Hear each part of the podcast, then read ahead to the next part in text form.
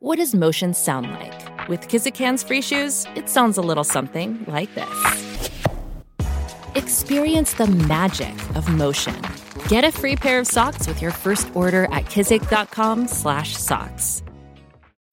When you need mealtime inspiration, it's worth shopping Kroger, where you'll find over 30,000 mouthwatering choices that excite your inner foodie. And no matter what tasty choice you make, you'll enjoy our everyday low prices, plus extra ways to save, like digital coupons worth over $600 each week. You can also save up to $1 off per gallon at the pump with fuel points. More savings and more inspiring flavors make shopping Kroger worth it every time. Kroger, fresh for everyone. Fuel restrictions apply. This podcast episode is brought to you by Coors Light. These days, everything is go, go, go.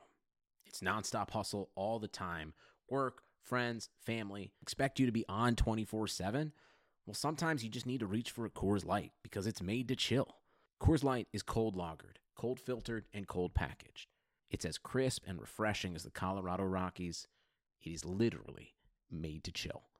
Coors Light is the one I choose when I need to unwind. So when you want to hit reset, reach for the beer that's made to chill. Get Coors Light in the new look delivered straight to your door with Drizzly or Instacart. Celebrate responsibly. Coors Brewing Company, Golden, Colorado.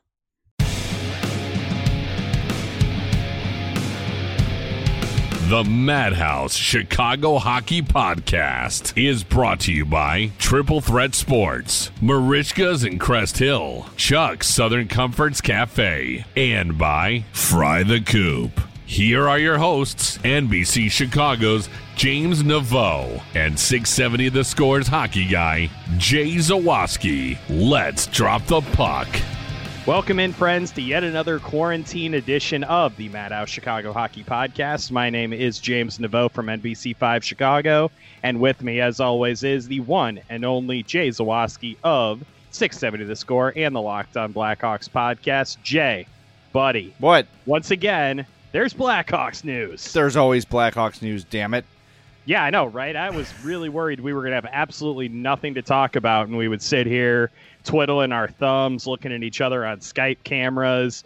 But no, the Blackhawks are making signings and canceling marquee events, and it's been just an event filled, news filled week. So, where do we want to start, man? Let's start. I, I, I, need to know. Where do we need to start? Let's start with the good news. First of all, let's tell people how to get in touch with the podcast. You can find us on Twitter at MadhousePod. We have a website. Remember those? madhousepod.com. You can get every episode there. We've got a link to our threadless shop, links to all of our sponsors, uh, tons of good stuff there on madhousepod.com. Email is madhousepod at gmail.com. The big news for me, and I think you agree, is the Blackhawks' top prospect, Ian Mitchell, defenseman from the University of Denver, has signed. There was some fear that he wouldn't sign a deal. There was some fear that he would just go back to free agency and sign with whoever he wanted. Nope. The Hawks got it done, signed him to a three year deal. Here's the issue we don't know the AAV, and we won't until hockey decides what it's going to do.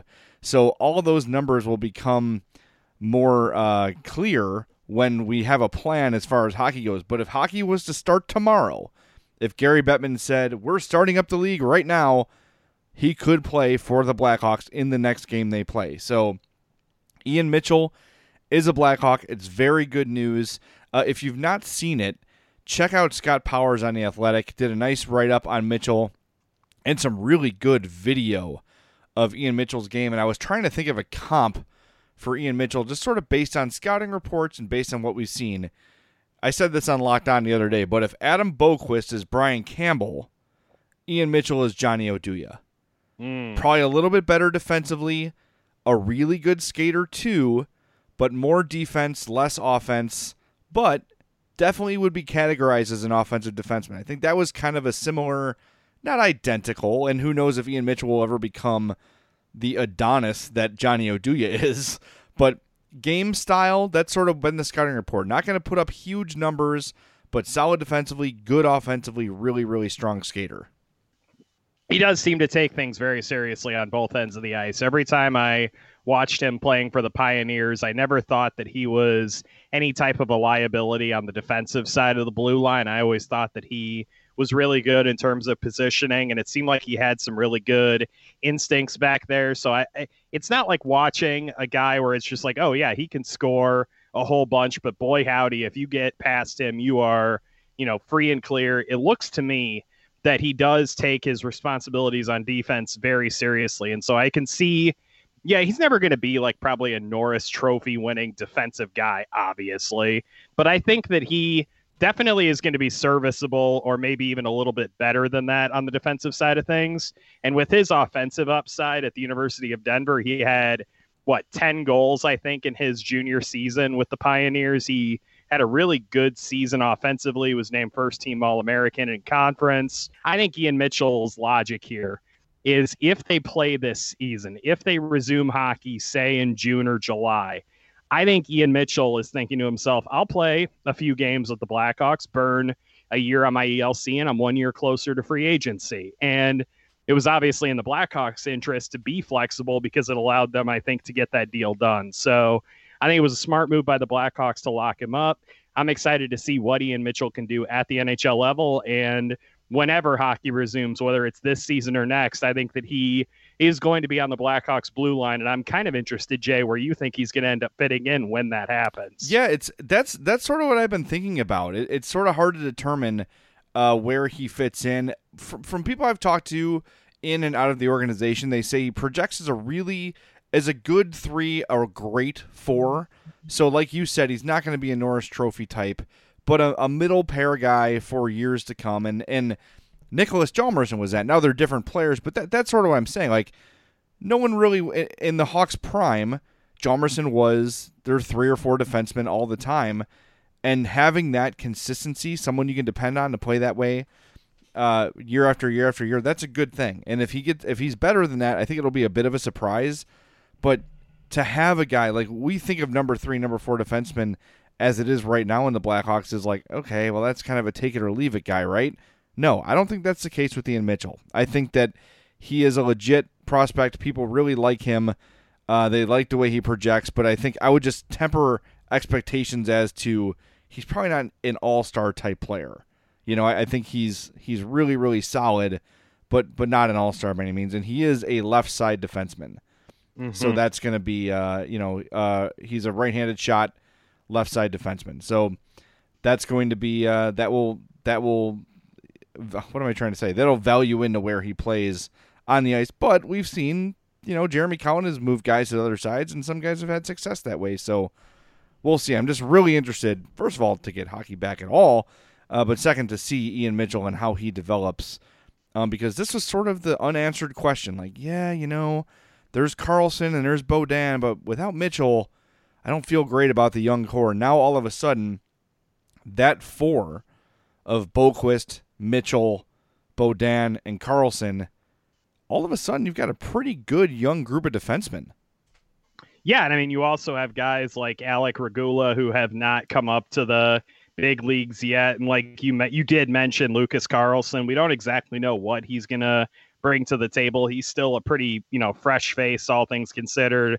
And yeah, I'm really excited to see Nicholas Beaudin as well. Like that that entire group, like it went from being a severe liability for the Blackhawks. And I'm not saying that they've like, you know, turned some corner and they're going to have yeah, this course. stellar defense, but boy, howdy, do they have they have a really good crop of prospects on that blue line and they have a lot of options and a lot of different places that they can plug these guys in. And I think that what for a while now has been a definite weakness of the Blackhawks on the blue line, it's slowly becoming something where through some development and through some good coaching, you could see they could potentially be a solid group. And if you can get a solid group back there with, you know, decent enough goaltending, obviously you're never going to have the goaltending you had with Corey Crawford and Robin Lehner earlier this season. That's not going to be realistic, but having a defensive group with this many talented young players developing at the same time, you could potentially have a group that'll make any goaltender look better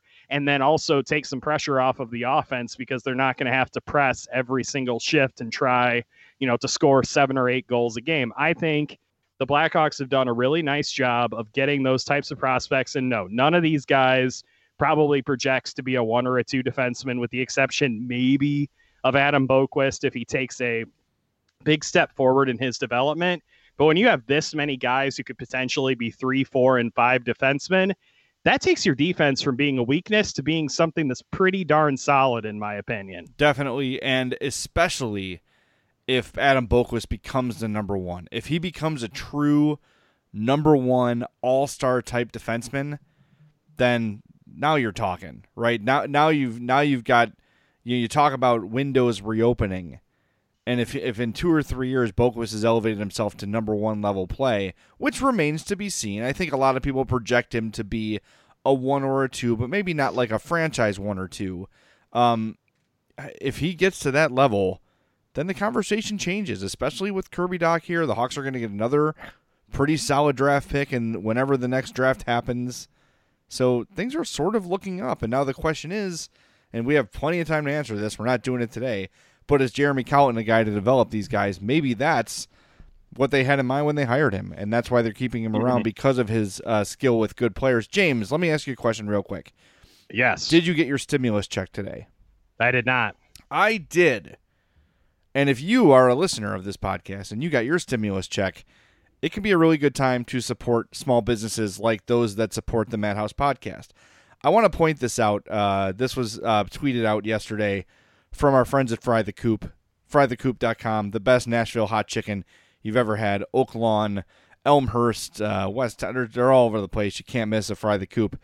Here, they tweeted this out. When you order from Fry the Coop, you're not just supporting us, you're also supporting over 20 awesome local businesses we work with. They get their bread from Highland Baking Company, their towels from Mickey's Linen, their specialty honey from Heaven's Honey Inc., their oil disposal from Mahoney Environmental, their donuts from Talarico Martin Bakery, their kitchen equipment repair by CSI Coke Service Inc., Plugins Pest Control, merchandise from Dream Stitch and Marathon Sportswear.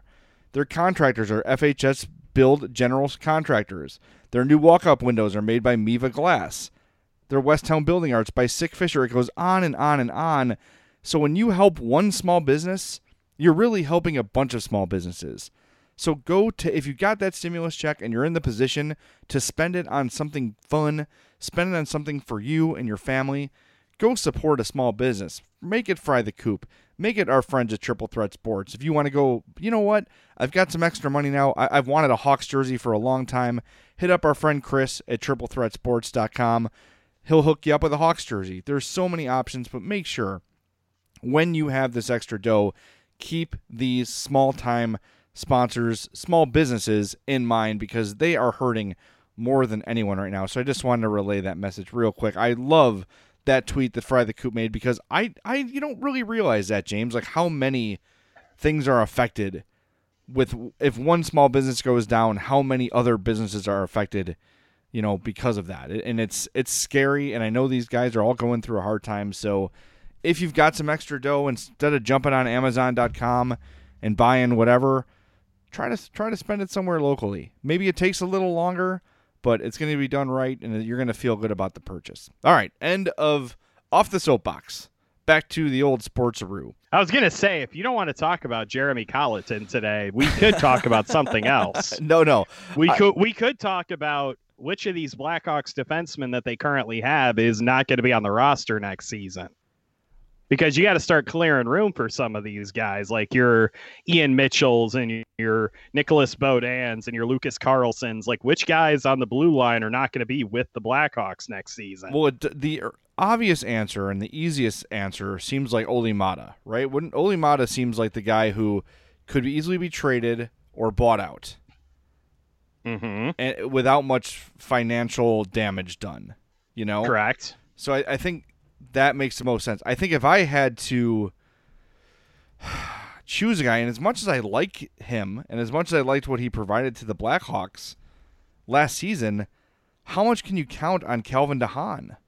Yeah, that's that's that's an injury risk waiting to happen every year. It seems like. Excuse me. No, you're right. And and how much money and how much time do you want to invest in? And look, if he's healthy, that's that's great. That's a guy you want on your team. There's no doubt about it. He makes the Blackhawks better by being on the roster. But two shoulder surgeries in a row, yeah, both of them major, both of them yep. season ending. How much can you really rely on him? I just I don't know. It, that worries me. I obviously prefer him as a defenseman to Olli Maatta, but if you were to buy out Olli Maatta right now, uh, you would save 3.4 million on the cap. Like his cap hit would only be $680,000. Right. That is a very easy move for me to make. And I like Olli Maatta, but that's a really easy move to make. It saves you a lot of money and um, it, it opens up a spot. You do need guys that can play. you know what I mean? Like you need you. Can, I don't think you can go into day one and say, okay, our five defensemen aside from Duncan Keith are all kids and Connor Murphy, so you'd have four. Are you ready to go with four kids on the on the roster opening day? I don't know. I don't know. I mean, but that's kind of what you're doing with all of these ELCs, right? Like you gave an ELC to Nicholas Beaudin, you gave one to Adam Boqvist. You gave one to Lucas Carlsson, You just gave one to Ian Mitchell. Alec Regula is on a cheap contract. Like, pretty clear to me that the Blackhawks are trying to go for a youth movement on that blue line. Like, just the number of guys and how quickly and adamantly they've been like, look, we're getting these guys signed to contracts. I feel like that's the direction Stan Bowman wants to go in. Like, that's just the, that to me is what all these moves indicate. Well, that that's great. I'm down for that. Like I'm if they want to go young, let's do it. But it, it's can can you go young on D and then stay veteran and forward? Mm. That's kind of the question. Like they're not going to trade Toews and Kane, and not and having those two on a team doesn't mean you can't do some semblance of a rebuild. But that means okay, do you trade Brandon Saad? Do you trade Zach Smith? Do you trade Probably Ryan Carpenter? You know, and, and those are your veterans. Carpenter's 29, Smith is 32, Saad is 27. But with those guys gone, what do you really have up front? That you assume a new deal for Kubalik, you assume a new deal for Strome, right? Mm-hmm. You've got DeBrincat. Those are sort of the three other forwards you really trust, and Dach, of course. I was gonna say if you don't bring up Kirby Dach, yes, of course, I'm gonna come to Homewood and hit you with a microphone. But then you're looking at Nylander, Highmore, Hagel. Hey, they just signed Highmore to an extension. Clearly, they've got some visions for him for next season. Well, and they just re-signed, uh, or they just signed Michael Teply as well. Um, right. So he he's in the mix as well, but he's only 18, so it's hard to see him jumping into things right away. Evan Barrett also signed to an entry level deal. Yes, and he's got uh he's another uh he's not a uh a young he's not like 18. I'm looking up how old he is right now. Why is he not on there uh there he is. He's 21 right now. Right. So he's another guy you could sort of pencil in it forward, but we've not seen these guys play yet. Yeah. But if you but again, if they're just going to say we're going young, we're going to keep the core veterans of Keith uh yeah, Keith Kane and Toews, and go young elsewhere, all right. I, I guess that's what you have to do. It's just not a full rebuild that way. What about the elephant in the room? What about Brent Seabrook? Well, that's what we need to find out is is this guy going to play hockey anymore? And my gut and just based on conversations I've had tell me that yes, he's going to come back and yes, he's going to play. So I don't know. I and I, is it too soon to nickname him the tragically hip since he had two uh, hip surgeries? I like it. Okay. I don't think it's too soon. I think he's doing fine. He probably Sounds good to me. I would bet that Brent Seabrook feels better now than he's felt in a really long time. Oh, I guarantee that. Yeah, like fixing both hips and the shoulder, I think it was. Oh yeah, that dude, he feels like a new man probably. I, am interested to see if he comes back, what he looks like. Could you? Is there somewhere in your mind, James, that says like, oh, he's had these surgeries, and the surgeries were legit. I mean, a guy with that many miles on him is going to have some nagging stuff can you get yourself to a place where you'd say maybe there's a little bit of a boost to his game where he gets a step back that he maybe lost over the last year or two because of these injuries? Well, I mean, we discussed it a million times. What's the thing that Brent Seabrook has that has enabled him to stay as a consistent part of the Blackhawks top six, even as he's slowed down? That brain of his still works. Yeah. Like it's, mm-hmm. he's still is such a smart player. And no, he can't always execute what he knows that he needs to do. But that dude with his leadership and his just hockey IQ is just off the charts. A, I think going to be a great coach someday.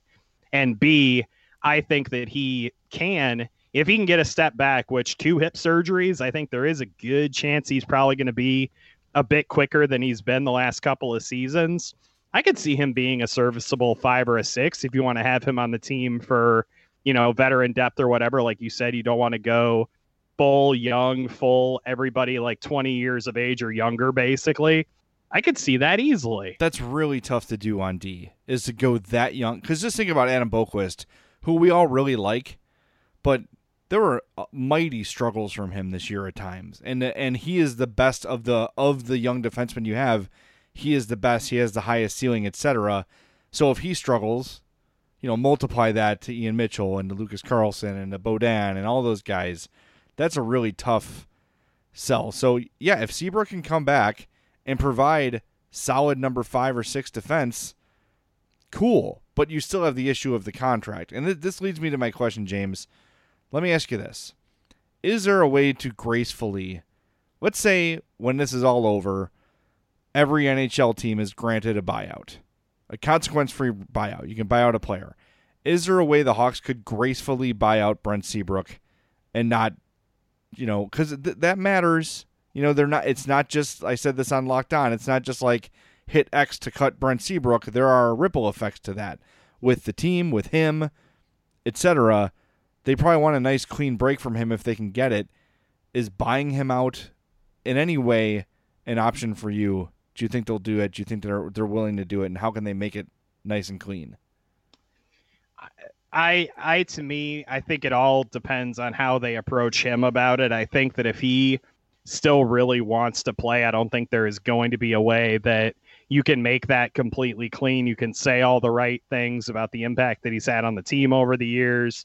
They are going to allow him to seek a new opportunity elsewhere, whatever, however you want to phrase it. But I think if he is like at all like unsure about coming back, I think that obviously it would be super clean and super easy to do that. Obviously, make him immediately an ambassador or assistant coach or whatever you would want to do. And I think that would work perfectly. But I also think that if he still wants to play, I just I don't see that being a clean breakup. And it's not going to be like, you know, super acrimonious. Hockey's a business. We all get it. Brent's still going to get his money, that kind of thing. I think that I, I, just think at the end of the day, if he still wants to play, there's no way to do that completely cleanly. But if he doesn't, then you make him an assistant coach, an ambassador, basically you let him kind of dictate the terms on how he wants to go out and what he wants to do next. I think that that's the only way you could potentially make that a clean break. Just playing devil's advocate here, and I know there's probably someone listening in their car or wherever asking this question to themselves. Would you David Ross Brent Seabrook and just be like, you're the coach? You're the head coach. As soon as you're ready to fire Colliton, you move Brent Seabrook into the head coach role. I think it's really unlikely just based on the way hockey works in general. But if you were to give him a really veteran coaching staff, like maybe you keep Marc Crawford alongside to be assistant head coach or whatever, could you see Seabrook moving into that role? I know his hockey brain is capable of it, but that doesn't mean he's able to coach it and able to explain it to other people. Could you see that like in a fantasy world of the David Ross treatment for Brent Seabrook? Is that what you would want, though? Would you rather have Brent Seabrook than another more veteran coach? I want the Blackhawks to hire the best coach available. That's what I want them to do. I don't care who it is. I've never been one who's like, he's an old hawk, so he gets what it means to be to wear the Indian head. I don't care about that stuff. like I don't care that Scott Darling's from Lemont. Keep the puck out of the net. That's what matters to me. I don't care if you're from Cuba. If you can stop the puck, you stop the puck. But um I just wonder. I think it's fun to think about. It's like a fun thought exercise of it's sort of unprecedented in hockey where a guy would just retire and be named a coach. Wayne, I'm trying to think like, how quickly after Gretzky retired was he the Coyotes coach? There was a few years there. I between, feel like it was like four or five years. Yeah, and he was not good at it because he's like, just do what I do. Well, Wayne, uh, no one can do that because you're Wayne effing Gretzky. I'm honestly shocked he hasn't tried coaching again. I think he probably realized he couldn't do it. Like when you're that good at something, right? Okay, Michael Jordan probably has not realized that he's a bad GM, and yet he keeps doing it. But GMing, like GMing and coaching, are different. Like Wayne Gretzky can look down from a booth and say that guy's good, but he can't walk down and tell Daniel Carcillo how to be good. Well, clearly he can't because his team stinks or stunk when he was in there. Yeah, because yeah, I think it's tough for a guy who's that much better than anyone who's ever played the game to just be like, "This is how you do it." That's why I think Quenneville was so good at it because it's part of why he was. Obviously, he's got the great hockey brain and everything, but he was a middling player, and he understands that, you know, how you need to have success without a ton of talent. I think that w- that I'll bet if you asked him, he would probably credit. The, hey, look, the fact that I was not the greatest hockey player in the world ultimately made me a better head coach. That's a tough question to ask, though. Hey, Joel, uh, you sort of sucked at hockey, um, or you know, you were maybe a little bit uh, below average. Uh, did that help you coach? You, you, can ask him that one, James. And when we do, when we finally, uh, 15 years from now, have our Blackhawks reunion show with all the greats. Oh my God! If we ever get to interview Joel Quenneville, there are so many questions that we're going to ask him that will not be that question. Fair enough. Fair enough. All right, let's take our first time out of the show. Uh, when we come back, we've got to reminisce on 2010 Thursday night. They are showing Game Six of the 2010 Stanley Cup Final. James, I want to get your memories from that night. I have some of my own as well. First, I want to tell you about our friends at Merichka's and Crest Hill. We mentioned those small businesses; they count. 604 Theodore Street and Crest Hill, family owned and operated since 1933. They're doing fine. They posted a photo of a couple celebrating their anniversary at Merichka's with a little camp table and chairs eating Merichka's in the parking lot that they picked up curbside. Absolutely adorable. Go get the poor boy. Go get the chops, the seafood, all the great stuff. They're uh, open for carry out only, so go visit them. Our friend Joe Zadralovich and his family in Crest Hill at Merichka's, Merichka's.com, or on Facebook at facebook.com slash Merichkas. That's M E R I C H K A S. Right back with more on the Madhouse Chicago Hockey Podcast.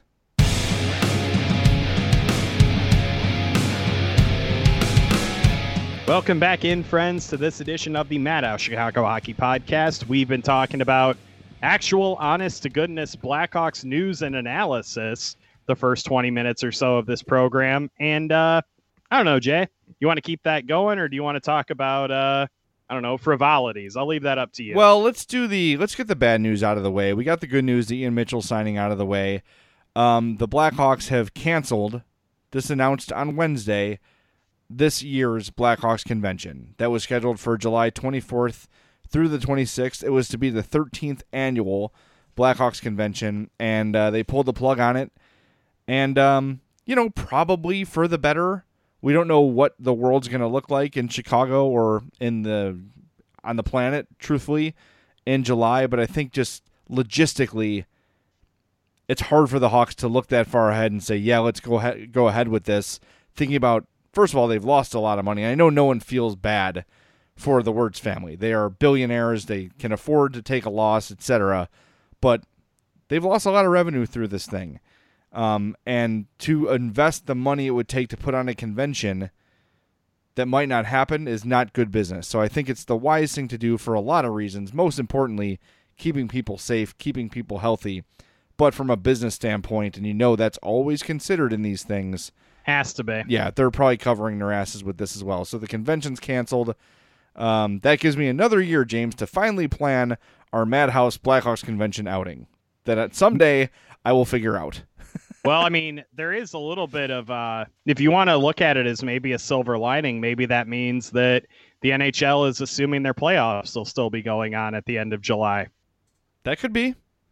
I, I mean, mean th- even if it's played in arenas without fans. I know Dr. Anthony Fauci had talked about uh, if sports come back, it'll probably be without fans in the stands. I feel like even just having something like that to watch on television would be so good for us right now. Yes. And if they can get the antibody tests or whatever they need to be able to have in order to ensure that the players and coaches and staff will be safe and to do that on television, I'm 100% on board with at least that that little bit of a return to normalcy. And you know what? If the Blackhawks convention has to get canceled in order for that to happen, I guess we can all make that sacrifice this year and then party at the Chicago Hilton next year instead. Yeah. I, the other thing, like th- w- with something like that, and with games in general, you have to trust that everyone there is doing the right thing. And that is an impossible risk to take.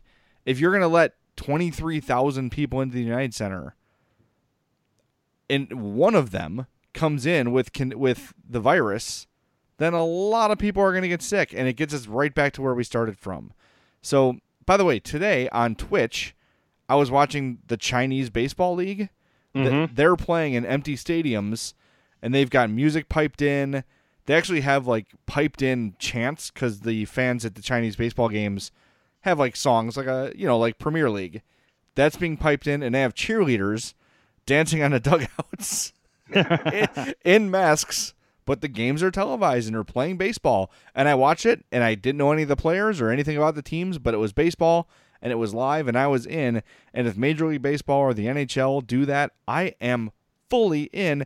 And part of me is somewhat interested in seeing the spectacle of an empty ballpark. Remember when the uh, Sox and Orioles played in an empty stadium because of the Baltimore riots? How Yep. unique that was. I'll never forget that. That was like such a surreal experience. And they'll find a way to produce it up. And if they do move these games to smaller stadiums, it probably won't seem as weird, right? It's one thing to be in an empty Wrigley Field, but if they're going to do the thing where they play only in Arizona and only in Florida, or all hockey games are played in one arena or two arenas, Two are- arenas in North Dakota or whatever they end up right? doing. Then it won't. Maybe it won't feel as weird. But uh, I I, lo- I would look forward to like hearing the players banter and yell and I don't know. I think I, I'm very interested to see how these leagues will come up with making the game entertaining without an audience, without a without an in person crowd. That that to me will be fascinating. It's just like SNL this weekend, where they did it all you know via Zoom or whatever. I thought it was really cool. That's something I'll remember forever. So Yeah. if they can find a safe way to do this, and you mentioned it, Dr. Fauci seemed to think that, eh, you know, if if enough progress is made and, and you take these steps, that maybe just maybe it could happen. If if the experts think it's safe, then I am down and I will watch every moment. I just, yeah. I mean, I want sports back as badly as anybody else, but I also am very cognizant of the fact that they're going to have to do it in a very, I think, limited way, at least to start with. But you know what? That's what's so great about HD TV. Yeah, Like they, the games are going to look great, and the the important thing is there will be sports on television. That to me will feel at least somewhat normal, and I think that would really help improve the psyche of a lot of people who have been obviously struggling with the drastic changes that have been kind of forced upon us by this virus. And I'm I'm 100% on board with it, like you said. If experts, you know, deem it safe, and as long as it's not taking away resources from yes. anybody else to get tested or get treated for this virus. That's that's the other thing is how can, you know, a sports league or a league say, "Oh yeah, we're going to test all of our players every week" when the average American can't get a test yet. That's that's you know, and maybe they say, "Well, you know, for the," and they'll find a way to spin it. They'll say, you know, "Oh, for the good of the mindset of the nation, we need to bring sports back, and it takes priority for that reason." And they'll shoe- shoehorn it through, and everyone will be frustrated, and they'll forget about it but uh, hopefully all those considerations are made before any any big resumption of sports happens. Um, speaking of coping with life without sports, uh, before we get into remembering Game Six of the 2010 Stanley Cup Finals, I want to tell you about our final, not in any particular order, but our friends at Chuck's Southern Comforts Cafe, Burbank and Darien. Yep, they too are open for curbside pickup. Call them up, place your order. Get some of the best barbecue, Mexican, Cajun food you've ever had. I still got to go try that damn chicken sandwich. The they made their own version of the Popeyes chicken sandwich, which I assure you is probably 50 times better than the Popeyes sandwich, and that is saying something. Go visit our friends at Chuck's Southern Comforts Cafe, chuckscafe.com. Check out their menu and their specials before you call, because I'm sure they may be working with a limited menu and different specials based on the curbside pickup. But go visit our friends at Chuck's Cafe in Burbank and in Darien. So, James, Thursday night, game six of the 2010 Stanley Cup final is on. We all know what happened there. Patrick Kane won the game in overtime. I have a very unique story about that night watching that game. I want to get your memories of the game too. Where were you when game six happened? And uh, tell me tell me what you remember most about that night. Um, I was at home. I was uh, hanging out with a bunch of friends at my old uh, house that we had out in Aroma Park, Illinois. I don't know how many people know where that small little hamlet is. It's uh, Formerly known as formerly known as Stinktown. They changed it to Ar- Ar- Aroma Park for yep, little little bit south of uh, Bourbonnais and Kankakee, kind of small community. Uh, this that does play into my memories of the evening for reasons that will soon be clear. Um, obviously, watched the game with a lot of friends. I was writing for the hockey writers at the time, so I was camped out at my desk waiting to make a victory victory or a loss story live. But the one thing that the one thing for sure that I'm always going to remember is the the tension that I felt, not just because the Blackhawks were potentially going to win the Stanley Cup for the first time in 50 years. My wedding would have been the same night as game seven of oh. that series. so if the Blackhawks had lost that game, our wedding would have happened, and then we all would have been in the bar watching game seven of the Stanley Cup final. Instead, we got to celebrate them winning the cup, obviously. On the Friday night of our wedding, we had we came out to Chelsea Dagger. We wore Blackhawks jerseys. It was a nice frivolity filled good time. And it could have been really bad if they hadn't won game six. And the other reason that I remember it, and the reason that I mentioned how uh, small the community was that we were living in at the time, is because my friend Sean Wright decided that it would be a good idea to go streaking after they won. It's always a good idea. and uh, yeah, it's always a good idea, and the neighbors were really cool about it for some odd reason. But yeah, I, I, will never forget that him running naked through the streets of a very small town. Well, maybe Sean's a good-looking guy, and people were happy to see someone like him running around. Sean is certainly a good-looking guy, but that's not what we're here to discuss. Well, there you go. Uh, so I wonder, had Game Seven occurred, how would uh, your wife Laura have felt if uh, if you spent most of your wedding watching the Hawks? I'm guessing that she probably would have been stealing glances at the television more than just about anybody. That's awesome. See, that means she's right a pretty damn big Blackhawks fan. That Laura Neveau. Well, you married the right person then. That's awesome. Mm-hmm.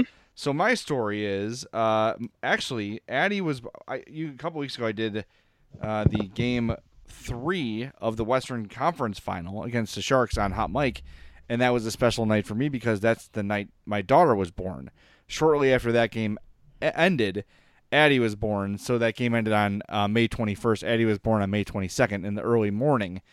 Um, so Addie, when Game Six happened, was a couple weeks old, and it was actually two days after her due date that the Hawks won the Stanley Cup. So we had been I've been, you know, working from home or, or at home from work, but still doing the post game shows on the score through that whole thing. And days and hours and minutes when you have a newborn, as everyone knows that has a kid, just sort of all sort of fade into oblivion. You don't really know where or when you are. So it's the night of game six. It's the morning of game six, rather. I wake up with I've got a fever. I've got nausea. I take a shower. I almost pass out in the shower. So I call my boss, like, look, this is what could be the biggest night of my career, but I'm barely alive. I'm barely making it. He's like, you got to come in. You have to. Not like forcing me, but like, we need, like, come on, this is big. If there's any way you can do it, do it. I'm like, all right. So spend the rest of the day sleeping, whatever. Get in the shower at like 4 p.m. Same thing. I'm like le- leaning on the shower wall, just trying to stay awake, trying to stay alive. So finally, I muster enough energy to go in me and Matt Abbatacola are going to be on the air after the game, whatever happens on 670 the score. So we're watching the game. Stressful gets to overtime. That's, you know, I got to wait th- through the intermission, whatever. And then the Hawks win. And I look at Matt and I'm like, did they, is that it? Like, did they win? Because it was such an anticlimactic moment, coupled with the fact that as soon as the game ended, I had to go on the air. So it's like, wait, did they just win? I think so. So we're looking at each other and we're like halfway between where we're watching the game and the on air studio, trying to decide like, should we go in there now or do we wait? So we go in there and the entire night is a total blur. And I just remember like at some point I looked up at the screen and I saw Brent Seabrook holding the Stanley Cup and I just lost it. Like I sort of broke down because I was so exhausted from being sick, so exhausted from everything that had happened in my life over the last few weeks and then like just sort of imagining like how Hope and I had our entire relationship built going to Hawks games together. That's like how we fell in love was going to games and and spending our using our student ID to get eight dollar tickets and living through the crap of the Kyle Calder era and all that stuff. So to have over the course of three weeks, like my daughter be born and the Hawks win the Stanley Cup, like two of the biggest moments at that time of my life happening right on top of each other, on top of the fact that I was maybe 40% of my normal health. It was just too much when I saw Seabrook lift the cup, and I was like, I just got to take a break. Like, I got to stop for a second. I got to gather my thoughts. And I did, but like, I really have no. It's like the part in old school where Will Ferrell blacks out and gives the nice speech and just has no recollection of it after it happens. That's exactly how I felt after that show ended. I have no idea what I said. I don't know if it was good. I don't know if it made sense, but it happened and I was there. And uh, that's a night I'll never forget. I should probably watch that game. I don't think I've watched that game again, start to finish, since it happened. So no, maybe I I'll, haven't either, for sure. Yeah, so maybe Thursday night I'll sit down and take in that entire game for the first time. It should, it'll be fun to watch that. Um, Go uh, sleep outside so you can get like super feverish, and then you can like really re- yeah. relive the moment. No, I'll go to the grocery store and like lick some door handles and have some people cough on me, and I'll be I'll be fine. That'll work yeah. out well. I'll feel just the same I, way. I don't I know if you can catch the uh, virus that quickly, though. Oh, I'll find a way, just for the just for the content for the podcast.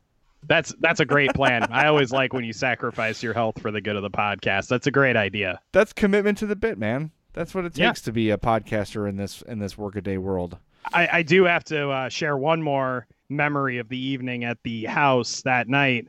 Excuse me. My best man at my wedding was one of my roommates at the time, and he got so drunk that he delivered a best man speech to the bird feeder in our backyard. And I have to say, like Will Ferrell's speech in Old School, it was very eloquent and very great. That's amazing. At least he saved it for the night before the wedding. Right. Or a couple yeah. nights before well, the wedding. Well then and then the night of the wedding, he he gave a good speech, but he uh started uh crying a little bit too. He got like real emotional and stuff. So maybe we should have let him get drunk again. I don't know. You should have brought in a bird feeder. That see, that would have been a great idea. Why didn't I think of that at the time? you blew it. Of all the things at your wedding, that's the one thing you had to remember, and you Bring, you bringing a up. bird feeder. Yeah, that to me that was probably number six hundred and seventy-two on the list of wedding-related responsibilities, and I totally blew it. Well, you suck. What can I say? All right, I guess buddy. I have to get married again. I'm gonna let you can. I no, oh, I just got. I bet I just got a death glare from my wife. She's yeah. in the other room. No comment on that one. Uh, I know you've got to get to work, so let's wrap this up. James, thanks for taking some time out of your day. Uh, James and I both want to thank you guys, the listeners, for taking the time to listen to the Madhouse Chicago Hockey Podcast. We greatly appreciate it. We know that there's not a lot going on, but hopefully we give you, you know, 45 minutes of sanity a couple times a week because um, we love doing it and uh, as long as there's hockey news being made, we will continue to do it. We're not going anywhere. So thank you for not going anywhere. We greatly appreciate it. Want to remind you all check out madhousepod.com. You can go to our sponsors page there and navigate to any of our sponsor pages Triple Threat Sports, Merichka's, Fry the Coop, and Chuck's. All of them have links on the website. Go click there, go explore their websites, and place an order. Help out these small businesses that have helped us out through all these years. So, with that, we're going to wrap things up. Thanks for listening to the Madhouse Chicago Hockey Podcast. We'll talk to you very, very soon. Be safe, stay home, wash your hands, and before you know it, we'll be watching real, meaningful hockey again. Be well.